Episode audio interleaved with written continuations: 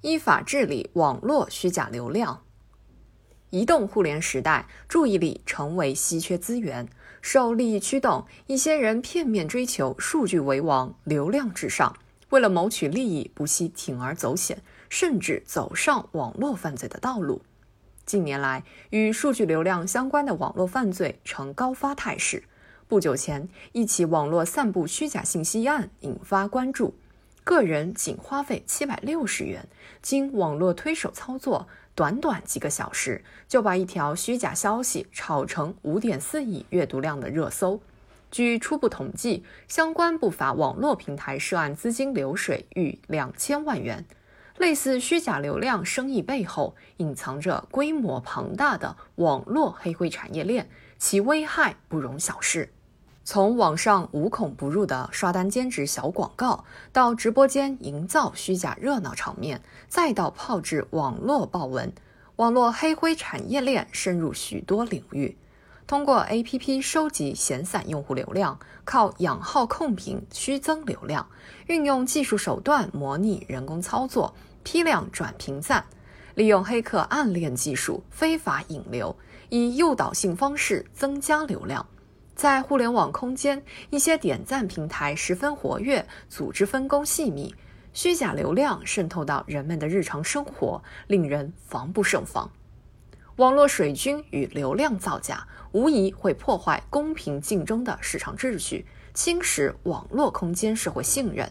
比如，被虚假流量漫灌的平台，劣质内容充斥其中，优质内容反被淹没。近年来，上海、广州、深圳等地法院审理的涉互联网不正当竞争的多起案件显示，一些互联网公司深受虚假流量之扰。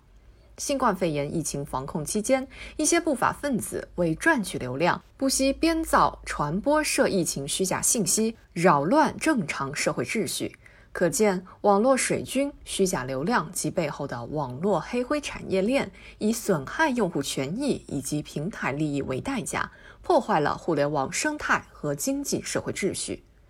维护网络清朗空间，保障公众合法权益，呵护平台经济健康发展，亟待依法加快铲除网络黑灰产业链。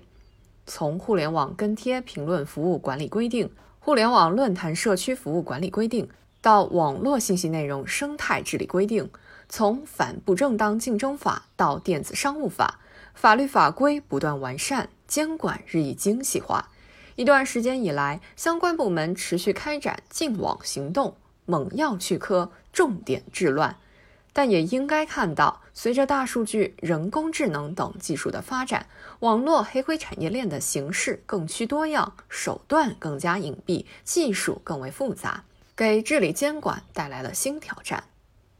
打击网络水军、治理虚假流量是一项系统工程，无法一蹴而就。相关部门、互联网平台企业和公众只有携手同行，凝聚合力，努力铲除黑灰产业链及其生存土壤，才能起到治本效果。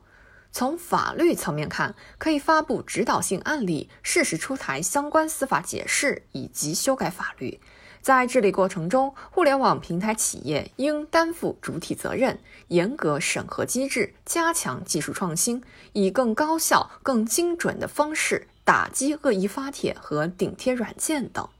企业与司法机关、监管部门之间要形成紧密联动，建立跨平台、多维度、全方位的机制，往上往下协同治理。对参与数据造假的刷手和默许刷单炒作的平台，有关部门应及时进行依法惩处，提高造假的违法成本。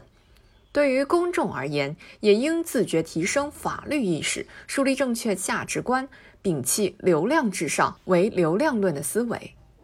互联网经济是诚信经济，其赖以存在的基石是真实活跃的用户和信息。多措并举，精准治理。从源头、交易链条等多方面着手，才能有效打击网络黑灰产业链，不断压缩其生存空间，助力互联网平台经济健康有序发展。